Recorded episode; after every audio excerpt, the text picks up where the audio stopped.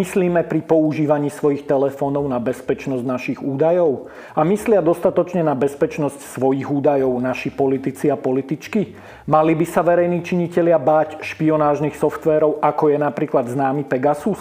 Toto sú témy dnešného podcastu Porada. Naším hostom je Tomáš Kucharík, expert na kybernetickú bezpečnosť a tvorca platformy na bezpečnú komunikáciu Silentel. Ak sa vám naše podcasty páčia, kliknite na odber a nové epizódy si budete môcť vypočuť hneď po zverejnení. Moje meno je Mario Marcinek, spolu so mnou je tu Peter Papánek a vítame vás pri počúvaní podcastu Porada. Pekný deň Tomáš, ako sa darí? Darí sa veľmi dobre. Firma rastie, za 2022 sme zaznamenali výrazný rast, čo sa týka používania Silentelu našich zákazníkov, sa nám skoro zdvojnásobil.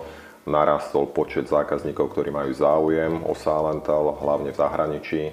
Takže predpokladáme, že nasledovné 2-3 roky by sme mali riadne vysoko rásť. Čiže určite dobre. To sú naozaj dobré správy. Ja sa hneď spýtam, Tomáš, k tejto téme si sa dostal kedy Hej, ako dlho nepôsobíš a ako hodnotíš možno posledné 3-4 roky, čo sa týka témy bezpečnosti v rámci mobilnej komunikácie? Um, všeobecne informatikou sa zaoberám celý život. Uh, robil som v podstate pre veľké konzultačné firmy vo svete, uh, robil som pre IT firmy vo svete a k oblasti bezpečnosti som sa dostal zhruba nejak 10-15 rokov dozadu. Najskôr v konzultačných firmách, to bola Meta Gartner, čo sú v podstate najväčšie IT konzultačné research advisory mm-hmm. firmy na mhm. svete. A postupom času som sa teda dostal aj k Artaku a k našim produktom, ktoré máme vo firme.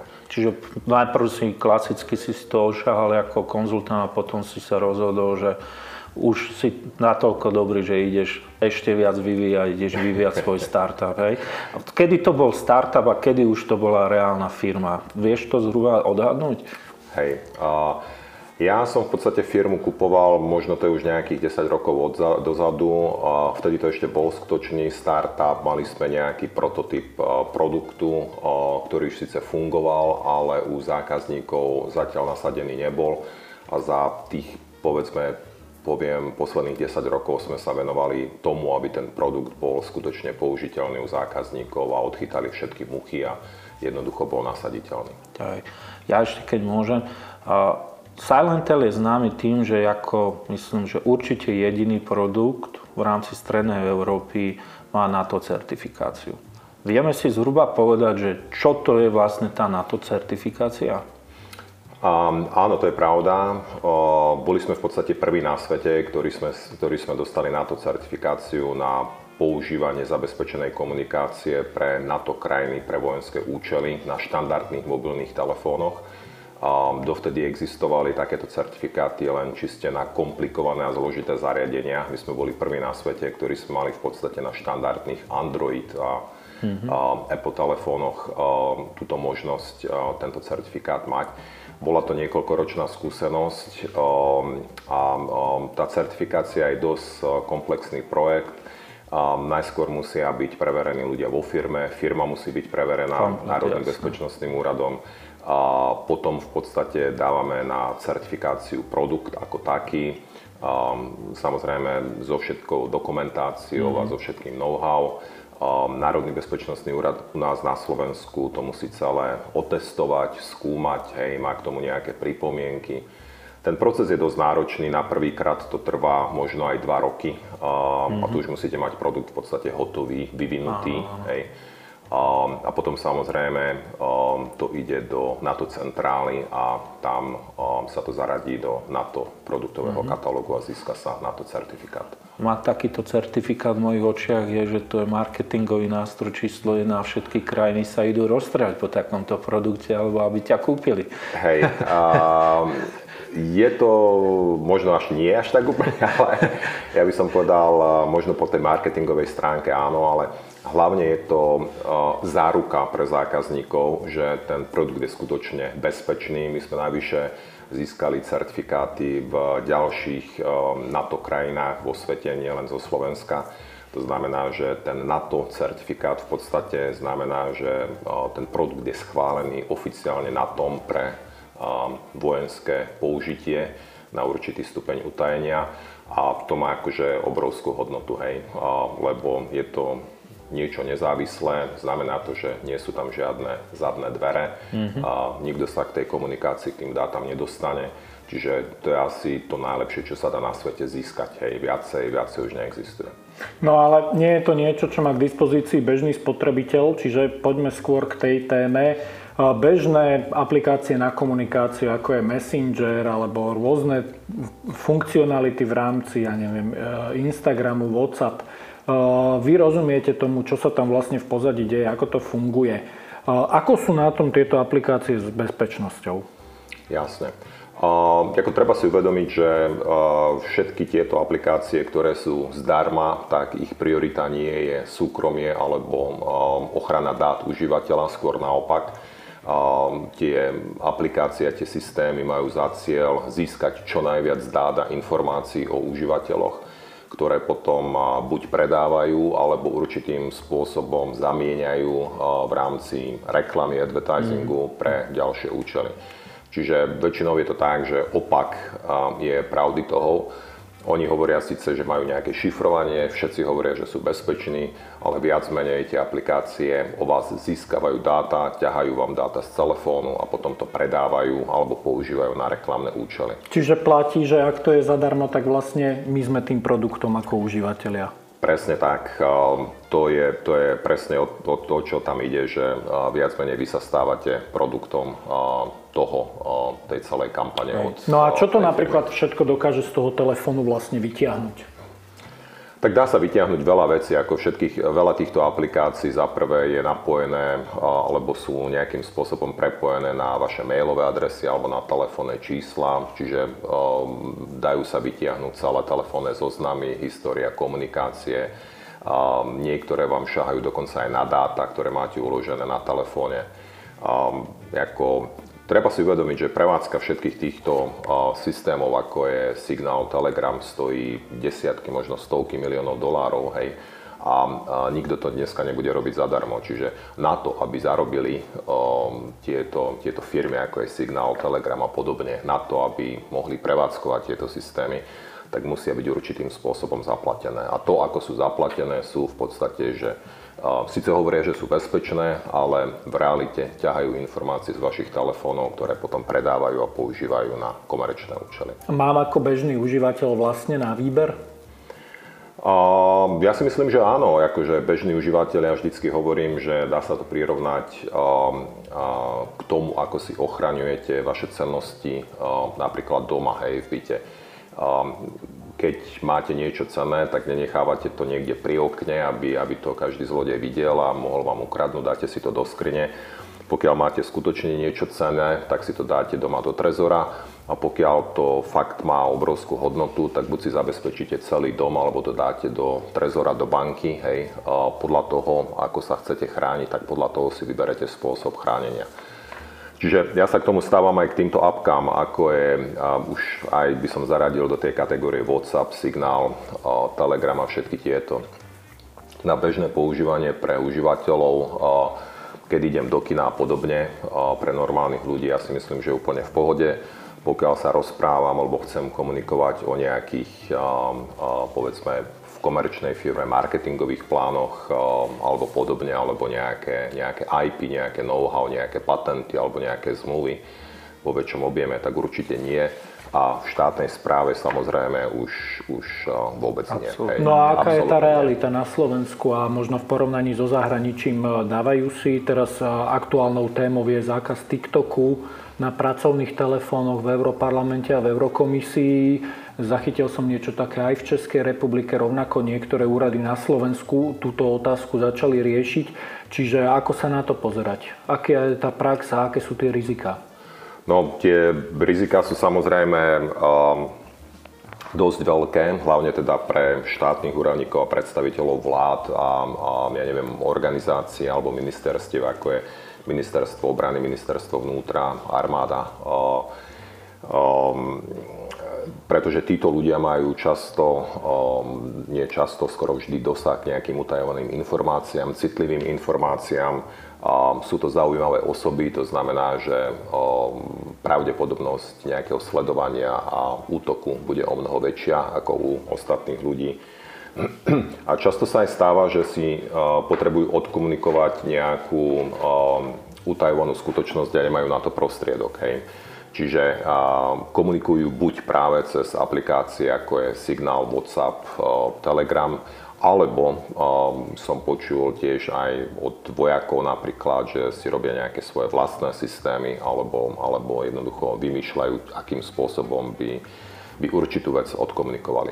To môže byť aj nejaká kódová reč, že nepovedia celú informáciu, ale povedia mm. len čas z nej. Napriek tomu ja si myslím, že všetky, všetky tieto štandardné aplikácie tak ako ste povedali, by sa mali v štátnej správe totálne zakázať. Nakoniec začína sa to pomaličky riešiť, aj keď na môj vkus ešte veľmi pomaly, ale videli ste Európsky parlament, Amerika, Kanada teraz zakázali TikTok, čiže žiadne služobné telefóny. Tieto aplikácie nesmú mať nainštalované. Ja žijem v Nemecku, mám tam kopec kamarátov v bankách, vo veľkých poisťovniach tam takisto majú zakázané, vôbec dokonca Facebook, WhatsApp neexistujú, aby mali niečo podobné nainštalované na ich služobných telefónoch. Jednoducho majú jednoznačný zákaz a to všetci zamestnanci, nie len, nie len um, um, ako manažery, ale všetci zamestnanci. To som chcel, čiže je pomaly štandardom, že uh, súkromné spoločnosti majú svoje jednoznačné rúž v rámci ochrany týchto dát, čo je ako úplne logické. Mňa naozaj zarazilo, že v mnohých rozhovoroch v médiách na Slovensku prenikla informácia, že bývalá koaličná a, a rada komunikovala cez signál, respektíve, že dokonca niektorí vybraní ministri, ktorí sú v bezpečnostnej rade, rade našej krajiny, tak komunikovali cez signál ako naozaj toto vníma? Že je, to, je to podľa teba pohodlnosť, alebo je to neznalosť, alebo je to kombinácia? Ako, ako sa na to treba pozerať? Ja si myslím, že to je kombinácia niekoľkých faktorov. Za prvé to je neznalosť. Tí ľudia sú presvedčení o tom, že ten signál je asi, asi bezpečný. Um, samozrejme neuvedomujú si, možno um, sa o to nezaujímali, ale všetky tieto aplikácie v rámci signálu, trémy, um, boli niekoľkokrát, mali bezpečnostné incidenty, bolo to dokumentované v odbornej tlači, mm-hmm. čiže to nie sú spolahlivé systémy, ktoré sa v štátnej správe môžu nasadiť alebo používať. Um, takisto v, v Nemecku, neviem ako na Slovensku, ale v Nemecku sa dosť veľa písalo o Pegasuse. Uh, bolo zdokumentované, uh, ktoré systémy, v podstate ku ktorým systémom a ku ktorým dátam sa Pegasus dostal. Bol tam zoznam všetkých týchto aplikácií, vrátane trémy signálu, Pegas, Pegasus sa jednoducho dostal ku dátam, ku všetkým týmto aplikáciám, hej, veľmi jednoznačne zdokumentované. Na Slovensku možno verejná odbornosť alebo tá politická špička o tom nevie alebo si to neuvedomuje, čo je možno jedna vec. Ja si myslím, že aj k tomuto už pomaličky dochádza, lebo mal som nejaké stretnutia aj so štátnymi tajomníkmi, aj, aj s vysoko postavenými ľuďmi, ktorí si to začínajú pomaličky uvedomovať, hej, ale nemajú na to jednoducho dneska nástroj. Uh-huh. Ja neviem o tom, že na Slovensku by existovala nejaká politika alebo dokonca nejaké nariadenie, ako bezpečne komunikovať cez mobilné zariadenia. Uh-huh to, čo doteraz sa riešilo v štátnej správe u nás na Slovensku, som videl čiste len ako bezpečnú komunikáciu na ich pracoviskách, pomerne dosť zložitými, komplexnými a ako technologicky zastaranými zariadeniami, mm-hmm. ale nikto neriešil, ako komunikovať cez mobilné zariadenia. Pritom, akože mm-hmm. fakt je, keď sa pozrete a všetci, všetci si to uvedomujú, že 90% dneska celkovej komunikácie prebieha cez mobilné telefóny. Čiže je to obrovský paradox, že pre, a samozrejme, čím vyššie tí politici sú, hej, tak tým menej sú zavretí u nich v kancelárii a tým viacej cestujú, sú po služobných cestách, po večerách, po mítingoch, po stretnutiach, po eventoch. Hej. Čiže tým viacej tá potreba komunikácie z mobilné zariadenia jednoducho stúpa. A... Ten Pegasus, on je niečím technicky tak vyspelý alebo výnimočný, že sa dokázal v podstate presláviť na celom svete alebo minimálne v Európe, alebo takých softverov e, je niekoľko? A tých softverov je viacej, akože dokonca aj, aj štáty, um, ich špecializované odborné organizácie majú podobné softvery, ktoré násadzujú v rámci jednotlivých štátoch, rozviedky a podobne, ale ten Pegasus išiel od komerčnej firmy, bol asi najviac rozšírený po celom svete. Prišlo sa na tom, akým spôsobom sa používal a je asi najznámejší, ktorý, ktorý na svete momentálne je. Hej. Čiže čo sa týka marketingovo, tak je určite asi najznámejší. A koľko peňazí to vlastne také niečo stojí? Dokážu to mať aj jednotlivci, dokážu to mať firmy v rámci nejakej korporátnej špionáže, alebo je to vyslovene záležitosť, že si to dokážu dovoliť len tajné služby? A na to vám asi každý dá rôznu odpoveď, ale realita je v podstate taká, že oficiálne, keď sa spýtate firmy NSO, ktorá ten systém produkuje, tak to predáva iba štátnym organizáciám, ktoré, ktoré im povedia, na, aké, na aký účel, aký spôsob sa s tým bude riešiť a tak ďalej oficiálne, hej. A neoficiálne ten stav môže byť aj iný? Um, predáva sa na black marketoch, um, hej, pod rukou sa to dostane kade tam, čiže Um, čiže ten reálny svet vypadá, vypadá potom troška ináč. A používa sa ten Pegasus aj tam, kde by sa nemal a používajú ho aj ľudia, ktorí by ho nemali používať. Nakoniec bolo zdokumentované kopec, kopec prípadov, kde, ja neviem, španielský premiér, vláda bola odpočúvaná takisto v Nemecku boli prípady, takisto v Polsku boli prípady, ako poznám, vo Francúzsku boli prípady, dokonca tiež uh, prezident, hej, sa mu, sa mu pozerali na dáta. Čiže uh, uh, preto aj firma NSO mala samozrejme kopec problémov v tlači, čím to pomohlo, alebo uškodilo, je ťažko povedať, niekedy je negatívny marketing, je dobrý a zviditeľnili sa, hej, ale Jednoducho ten Pegasus bol uh, zneužitý uh, na Maďarsku, hej, v susednej krajine u nás, hej. Takisto bol zneužitý v mnohých prípadoch na také prípady, kde by nemal byť. Ako vlastne takýto útok vyzerá? Mám ja ako bežný užívateľ vôbec šancu zistiť na to, že niekto sa mi takýmto spôsobom do telefónu dostal? Veľmi ťažko. Ako súkromný užívateľ v podstate ten systém je taký sofistikovaný, že väčšinou nemáte šancu na to prísť. Niekedy môžete prísť na to, ja neviem, že vám niečo na telefóne dlho trvá, alebo sa vybije baterka rýchlejšie, hej, ale um, ten systém je taký sofistikovaný, že aj špecialisti majú problém zistiť, či ten Pegasus na telefóne je alebo nie je ja viem o jednej firme, s ktorou máme aj spoluprácu, ktorá má spolahlivý prostriedok zistiť na zistenie, akože, či tam Pegasus bol použitý na tom, na tom telefóne alebo nie, ale v podstate tiež to nie je prevencia, len vám potom ukáže, lebo samozrejme ten Pegasus zanecháva nejaké stopy na vašom telefóne Takže na základe určitých rozborov a výsledkov hej, vám vedia povedať, či váš telefón bol napadnutý Pegasusom alebo nie. A napríklad takýto software, on prežije reset na továrenské nastavenia? Niekedy áno, niekedy nie. Hej. Akože to je tiež ďalšia vec, ktorú si treba uvedomiť, že ten Pegasus nie je jednorázový produkt, ale je to v podstate systém alebo servis, ktorý sa stále vyvíja hej, a každým týždňom do neho niečo pribúda, niečo, niečo ubúda. Tie zraniteľnosti, ktoré využíval možno pred dvoma rokmi, ja neviem, bol známy, alebo pred troma, cez iMessage a cez podobné veci, v podstate už dneska všetky sú vyriešené a využíva úplne iné zraniteľnosti operačných systémov, alebo možno ešte, ešte nižšie.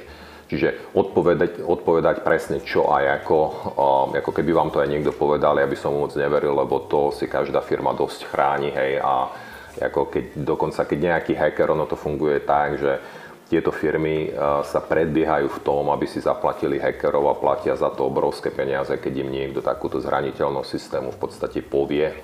Oni, oni no, to, to nikto... slúži k prospechu toho presne projektu. Tak, presne že, tak. To je, že to nie sú tí čierni hackery, ale white hackery. Ale ja som sa chcel ešte tu spýtať presne, ak by som to resetoval svoj mobil do tovarenského nastavenia a použil by som na refresh údajov môj cloud, moje cloudové, tak je vysoko pravdepodobné, že by som si znova do toho nahral ten škodlivý software. Je to, je, je, to, je to veľmi pravdepodobné, že by sa vám to tam dostalo naspäť, presne tak. Pretože predpokladám, že si ukladám nejaké stopy v rámci toho cloudu, keď si nedávam pozor a, a môže to byť.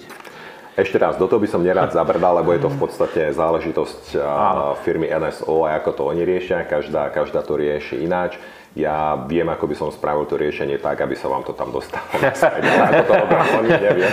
A ako potom, ako potom vlastne takýto útok vyzerá? Ako ja si to neviem predstaviť. Počul som o jednom teda prípade, že istému politikovi do telefónu prišla taká čudná nejaká SMS, MMS s linkom a on mm-hmm. na to proste len klikol a ono mu to vlastne hneď skopírovalo preč všetky SMS-ky. Jasné. Čiže to sú vyslovene takéto pokusy, že, že skúšajú, skúšajú, či ten človek urobí takúto chybu, alebo proste si kráča po ulici a oni keď vedia, koho chcú, tak ho dostanú? To, čo ste povedali, že musí na niečo kliknúť, to sú pomerne jednoduché útoky, ktoré v podstate vie spraviť a by som povedal skoro každý, každý, hej, akože to je veľmi jednoduché. Tie viacej sofistikovanejšie sú, oni sa volajú, že zero click, nemusíte vôbec nikde kliknúť, vy o, ne, vy o tom ani neviete, ani nič ne, ne, ako nemusíte spraviť a, a máte jednoducho Pegasus alebo podobný malware na telefóne. Také, ja si Hej, pamätám, čiže... že bol obdobný prípad najbohatších ľudí na svete, keď, áno. keď to bolo medzi Bazošom, myslím, a saudsko-arabským princom. Áno, zo Saudskej Arábie poslal mu cez, WhatsApp, už nepamätám, myslím, cez WhatsApp správu, hej, a, presne. A, a, a zrazu proste bol hacknutý Hej. jeden z najbohatších ľudí na svete. No. Čiže, a to bolo tiež dokumentované v, v, v tlači, akože dosť sa o tom písalo. A, čiže ako dneska vy už o tom ani neviete, nemusíte ani nič, nič spraviť a máte jednoducho ten, ten malware na telefóne. No a ako sa proti tomu brániť? Nemyslím úplne možno bežného používateľa, lebo tie možnosti sú značne limitované a aj to tak vnímam, že v podstate každý je s tým nejakým spôsobom zmierený, pokiaľ ten telefón nosí pri mhm. sebe a používa ho, Áno. že jednoducho asi, že žiadna konverzácia nie je vlastne súkromná, keď ten telefón je len položený v miestnosti. Ale čo majú robiť ľudia, ktorí skutočne majú veľkú zodpovednosť, napríklad za bezpečnosť Európskej únie, NATO, Slovenska? Um, samozrejme, veľmi dobrá otázka. Tak uh, v prvom rade, ako um, každé Každá nejaká takáto organizácia má nejaké svoje bezpečnostné opatrenia, akým spôsobom ten mobilný telefón používať. Um, um, samozrejme chrániť si ten telefón, uh, heslovať to, používať uh, lock screen uh, a podobné veci, neinštalovať aplikácie, um, um, ktoré nie sú dôveryhodné, uh, ako veľa inštitúcií má nejaký blacklist, whitelist aplikácií, ktoré majú schválené a jednoducho, tak ako som hovoril v tom Nemecku, že banky jednoducho nedovolia zamestnancom si inštalovať, ja neviem, Facebook a podobné aplikácie alebo WhatsApp a, a tak ďalej. A, no ale samozrejme potom tá hlavná vec je, a to je to najdôležitejšie, používať a, na a, senzitívnu alebo, alebo dôležitú komunikáciu alebo utajnú komunikáciu a, prostriedky, ako je Salentel, čo je náš a, produkt. Hej. Lebo v tom Salenteli my v podstate pracujeme v nejakom chránenom prostredí, je to samostatná aplikácia, je to nejaký vnútorný svet, ktorý s tým vonkajším telefónom, s tým vonkajším svetom v tom telefóne moc nekomunikuje, čiže máme nejaký svoj vlastný systém hej, v chránenom priestore. Nemáme žiadne prepojenia na e-mailové adresy, na telefónne čísla, na telefónne zoznamy a podobné veci. Hej.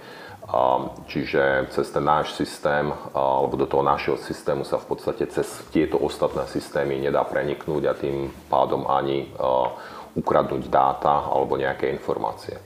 Čiže aj pre súkromné firmy, ja si myslím, že už je to je už celkom zaujímavé, tie, ktoré majú nejaké IP, nejaké patenty, majú majú nejaké zaujímavé obchodné vzťahy. Máme zákazníkov, ktorí, majú, ktorí obchodujú s energiami, um, niektorí so zbraniami, hej.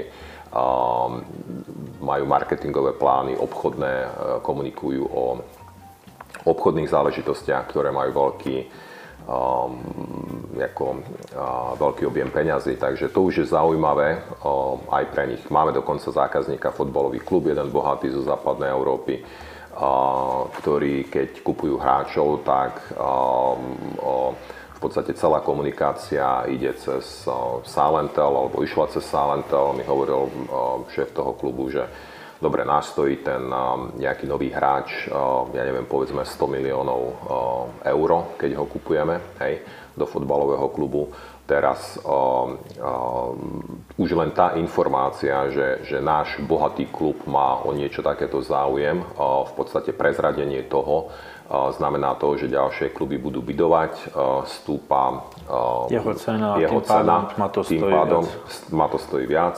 Hmm. Ďalšia vec, jeho zdravotný stav napríklad, diskutuje sa samozrejme, ten, ten hráč musí napríklad kompletne celý zdravotný záznam, musí, musí povedať, aký je jeho zdravotný stav. Samozrejme, každý hráč nechce, aby toto bolo verejne niekde dostupné, lebo tým pádom samozrejme, ak má nejaké problémy, jeho cena klesá niekde, niekde ďalej. Ten klub sa musí zaviazať, že tie informácie sa nikde nedostanú. Ak, ak áno, tak napríklad ten hráč ho má možnosť za obrovské peniaze žalovať hej, a môže od neho vysúdiť veľké peniaze. Čiže toto sú všetko veci, kde tá skutočne zabezpečená a bezpečná komunikácia je veľmi dôležitá. Samozrejme nikto nechce, aby, aby tie dáta potom behali niekde po svete um, bez záruky, uh, kto to kedy odchytí, ako je to, či už so signálom, s Telegramom, alebo s Whatsappom, alebo s, hoči, s hocičím iným. Áno, to je vlastne tá komunikácia. Teraz prejdem k ďalšej téme, ktorá je celkom uh, frekventovaná v ohľadom bezpečnosti. Uh, ja som pozeral taký podcast, aj počúval teda, uh, kde Edward Snowden celkom do detailu rozprával, že aké tvrdé obrany a teda nie tvrdé obrany majú rôzne cloudové služby. Uh-huh. A v zásade teda on veľmi jednoducho vysvetlil, že z tých e, zadarmo alternatív e, je tak možno jedna, dve, ktoré budú e, klásť odpor pri nejakom pokuse o prienik, ale teda tie také bežne dostupné, tak povedal, že to je tak na najvyš pár desiatok sekúnd sa tam niekomu vlámať. Sú tie cloudy skutočne tak nebezpečné a môže si byť človek istý len keď to má fyzicky na nejakom externom disku u seba doma v trezore, alebo nie je dôvod mať voči ním a priori nedôveru? Dobre, to je veľmi dobrá otázka, aby ste to povedali troška všeobecne akože ja by som pri tých cloudoch rozlišoval, aký typ cloudu to je samozrejme, mm. pretože cloudová technológia vo všeobecnosti môžem povedať, že je celkom v poriadku, ako nič, nič proti cloudu. Nakoniec aj americký Pentagon využíva cloudové služby, ale uh, za tým je zasa ale, hej. Uh, ten Pentagon využíva uh, cloudové služby americkej firmy uh, cloudu, kde úložisko toho cloudu je v Amerike, čiže v ich, v ich lokálnej krajine majú to sami kompletne celé pod kontrolou.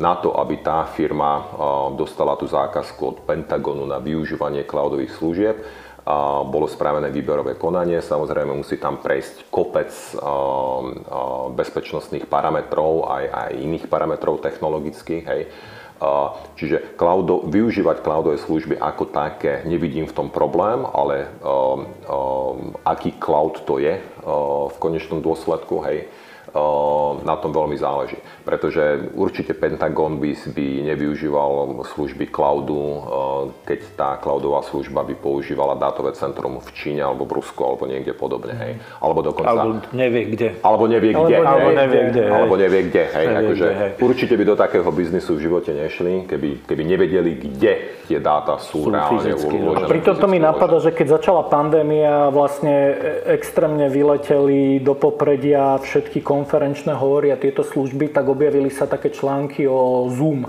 Hej. Že vlastne tam je veľmi diskutabilné, kade tie dáta tečú. Áno. Ako to je s bezpečnosťou týchto, slu, týchto služieb, kde proste bežne majú firmy pracovné kolektívy v týchto komerčne dostupných a v zásade zadarmo platformách pracovné porady. E, treba byť nejak e, obozretný, alebo je to už príliš veľká paranoja? V zmysle teda, že keď by to niekoho tak veľmi zaujímalo, tak si vždy nájde nejaký spôsob.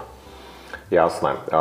Zas, čo sa týka, čo sa týka, tak ako som hovoril, všeobecne využívanie týchto aplikácií, Čo sa týka o, o, bežných komerčných o, vecí, ja v tom nevidím problém takéto systémy využívať. Nakoniec tak ča, aj ja osobne takéto systémy využívam, nevidím v tom problém.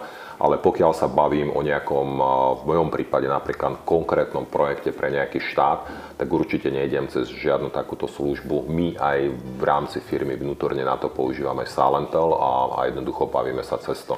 Navyše mám um, um, nejaké non-disclosure agreement podpísané so zahraničnými vládami, hej, čiže mám záväzok, aby som podobné informácie vôbec, uh, vôbec ďalej nepublikoval, hej, mm. čo je veľmi dôležité si uvedomiť.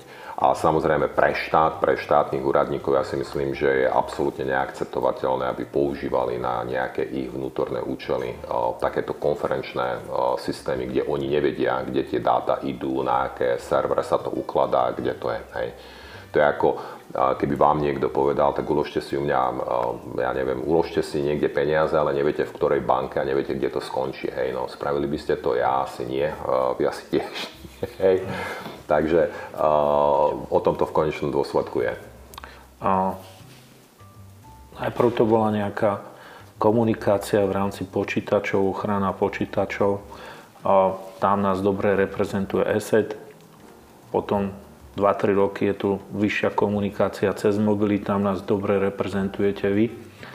Ako Ďakujem. vidíš ty budúcnosť komunikácie mobilnej a nielen akože aj mobily, počítače, kde, ktoré budú ďalšie kroky, ako pôjde ten vývoj a potom plus, aká bude naozaj tá bezpečnosť, pretože naozaj vidíme, že tie mne už pomaly neprejde deň, že by som nemal zachytený proste trojan, či už na mobile, alebo proste na, na počítače. Hej, proste. A vidím, že tá intenzita, tá kreativita je naozaj obrovská. Hej, a už ja sa niekedy musím naozaj zamyslieť a pozrieť sa, že čo to je, hej. A, a k tomu a... doplním, že teda uh, smart domácnosti a smart spotrebiče, akože predstavujem si to, že má e, zomele vlastná práčka heknutá, alebo má, malý alebo vysávač, malý, malý vysávač, vysávač mi odžere palec na nohe.